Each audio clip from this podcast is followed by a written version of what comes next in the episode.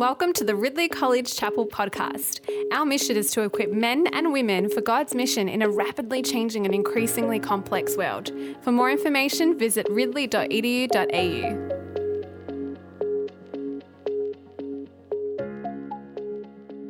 You might like to keep your Bibles open. I think it's page 1195 is 2 Timothy chapter 1.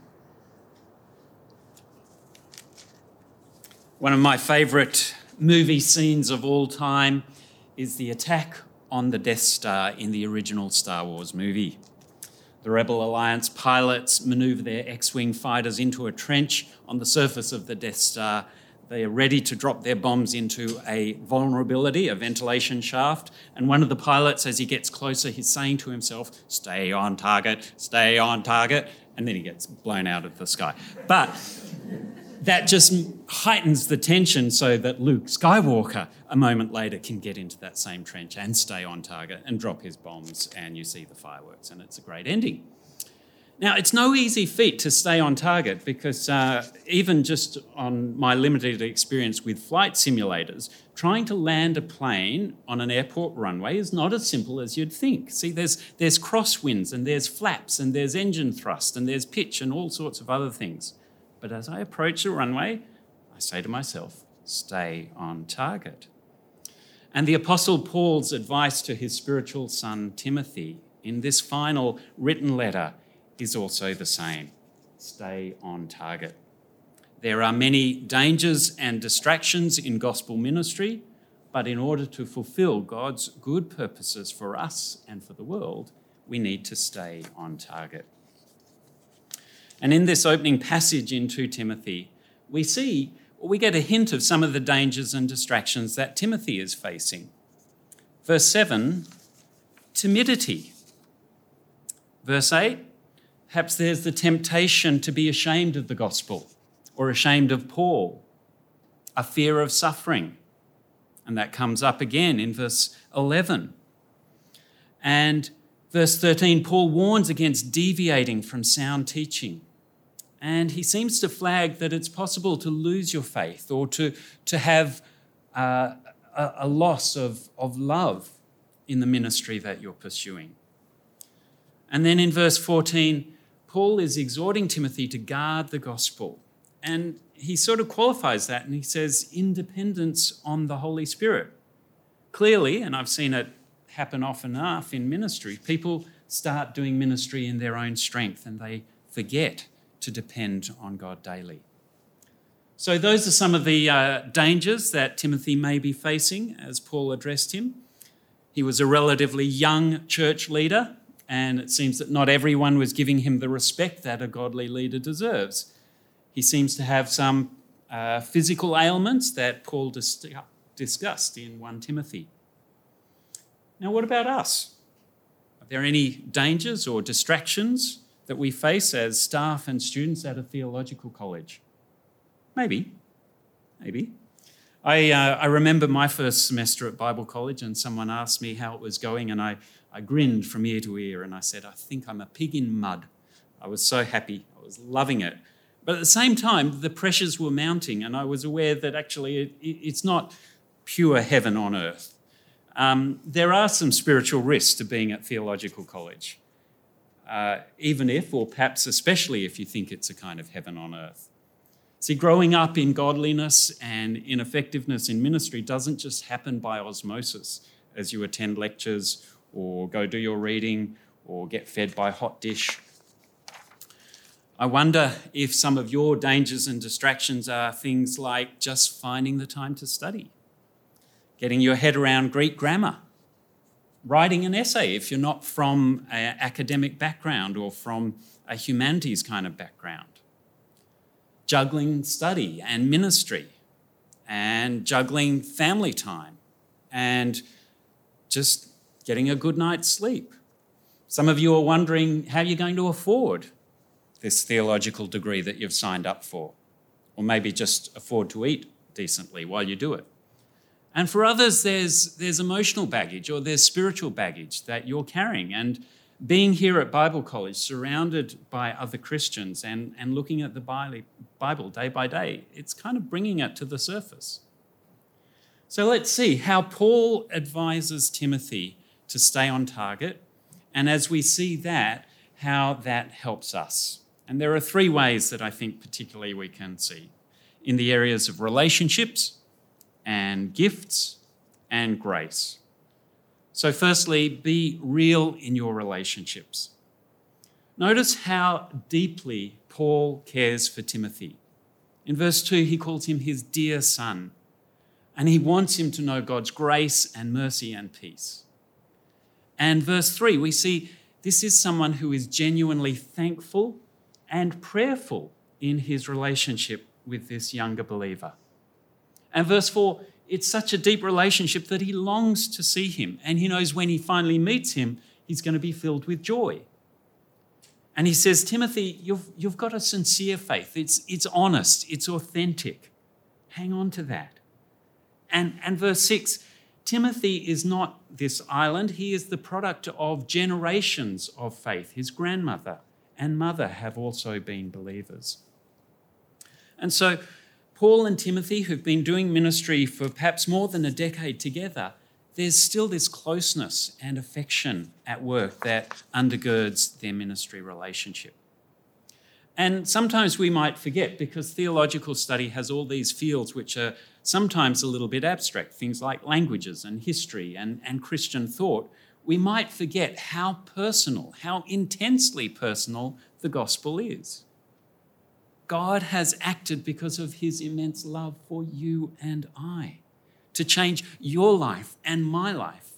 And so we can experience full life through relationship with Jesus Christ.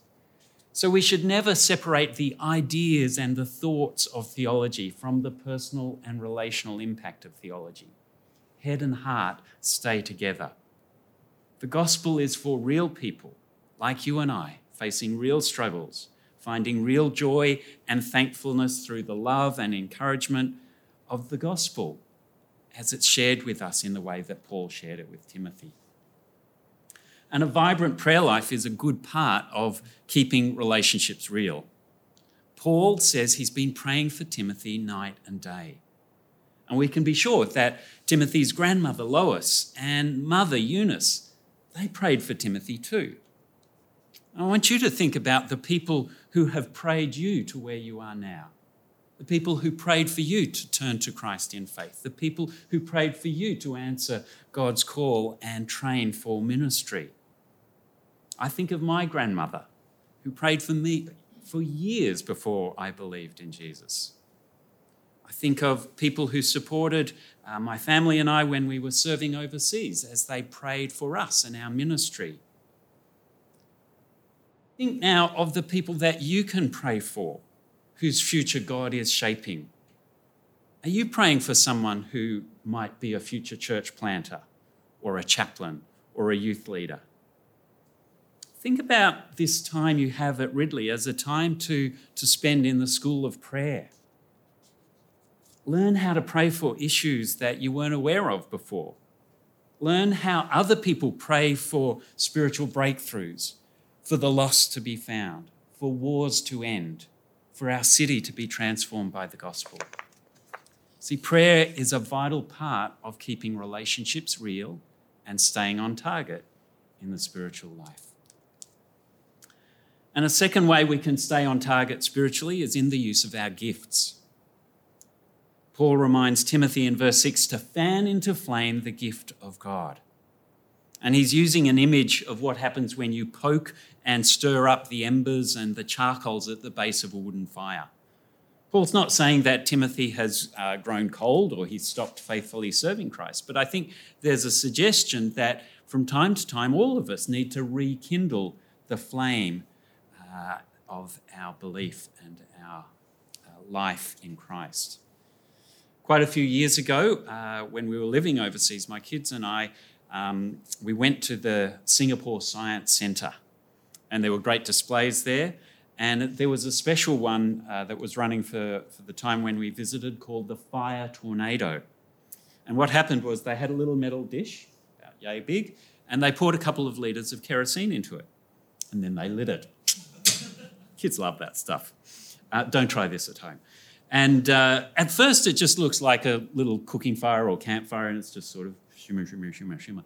But a little bit time goes on, and the air starts to get into it, and it starts to build. And they actually do this in a special glass chamber, which is about that wide. And at the bottom, it's got these vents which draw the air in and angle it into a vortex shape.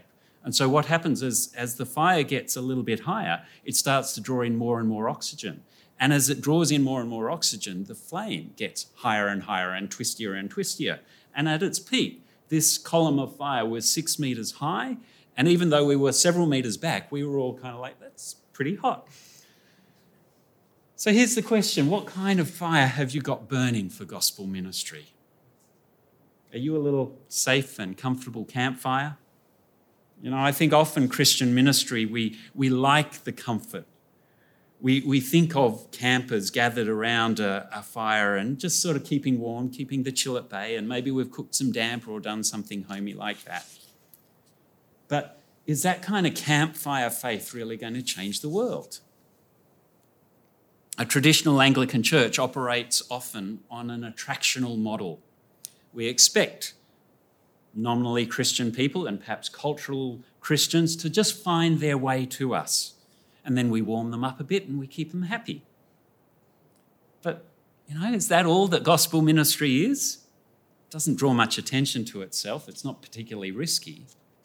And I think compared to what Christianity was like in the first century, well, that in the first century it wasn't nice and safe. It was like a fire tornado. It swept across the Roman Empire, and everyone started to notice these Christians, this new religion with its crucified saviour. And so without ignoring how hard the last couple of years have been on people's health and their relational support networks and their patterns of growth and service, I want us to ask ourselves, and this is for me included, you know, what kind of gospel fire is burning in us? One of the dangers of theological college is that actually it is so nice here that we treat it as a safe harbour from the storms of real life and real ministry that's out there. Because it's possible to do a theological degree and just sort of keep putting off the practical ministry. And leave that for another time, or I'm just growing in my understanding now, and I'll put it into practice later. But spiritual gifts are forgiving. They need to be used. They need to be fanned into flame. We need to take risks, and we need to step out of our comfort zones and volunteer to do things that we haven't previously done. Paul says in verse 7 and 8, "For the Spirit God gave us does not make us timid, but gives us power and love and self-discipline. So don't be ashamed of the testimony about our Lord or of me, his prisoner, and join with me in suffering for the gospel by the power of God." So fanning into flame the gift of God, that will push us beyond our natural characteristics, like Timothy's timidity. And it'll push us to suffer at times for the gospel. And it'll push us to proclaim it, despite our community not always welcoming it. And this isn't something that we generate from our own reserves of energy or our own force of character or vision. This is the Spirit of God, verse 7. He is the one who enables us to be more than we could imagine for ourselves. And so consider for a moment how the Spirit is fanning into flame his gifts in your life. Are you becoming bolder in the way you proclaim the gospel? Are you willing to try out ministries where you might look a little foolish? Are you mixing with people from different walks of life, people completely different to the people you grew up with? Are you ready to sit by the bedside of someone who's dying and comfort them with the hope of the gospel? Are you ready to put on a silly costume so that you can be part of a kids' program which shares the good news with preschoolers? Or are you ready to get dirty with migrants and asylum seekers and all the support that they might need to settle here and to discover the good news as you live it out next to them? In short, are you and I all ready to do the work of an evangelist, to do the work of a pastor, to do the work of a kids minister, the work of a Christ follower, wherever Christ leads us? See, that's how we stay on target, by being ready to stir up and use the gifts that God gives us to proclaim the good news of Jesus. And that brings me to the third way of staying on target. We've covered the need to keep relationships real and the need to use our gifts for the sake of the gospel. And lastly, we should remember that the Christian life is characterised by grace from start to finish. Verse 9 and 10 says, "He has saved us and called us to a holy life, not because of anything we've done, but because of his own purpose and grace. This grace was given us in Christ Jesus before the beginning of time, but it has now been revealed through the appearing of our Saviour, Jesus Christ, who has destroyed death and has brought life and immortality to light through the gospel." Before time began, God foreknew you, and God loved you and chose you. And all the steps that make up the amazing story of salvation history unfolded with you as one of its intended beneficiaries. This grace is not a human discovery, it's not a political ideology, it's not a self-improvement program. This grace, verse 10 tells us, this good news, it was revealed. It was brought to light by Jesus as he lived and preached and taught and healed and connected with people and then died and rose again. So if we want to stay on target, we must remember that the source of everything good that we enjoy is a gracious, loving Heavenly Father and a Son who died in our place so we could be forgiven and made new. And that should make us feel both incredibly humbled and incredibly blessed at the same time. And flowing out of the fact that we don't create salvation for ourselves, we simply receive it. It's also true that we can't earn God's approval by being clever at theology or by getting great grades or by writing a wonderful essay or a publishable article or a book. We stay on target by being good stewards of the glorious gospel that has been revealed to us, and which we are charged with passing on to those who haven't yet heard it or believed it. So like Paul and like Timothy, we're heralds. We're teachers for a new generation in a new situation, but what we teach is the same good news, no matter how risky or unpopular it is. We receive this gospel by grace. We live out this gospel by grace. We share this gospel by grace with others. And in the verses that close our passage today, verses 12 to 14, did you notice that Paul mentions something three times? Guarding.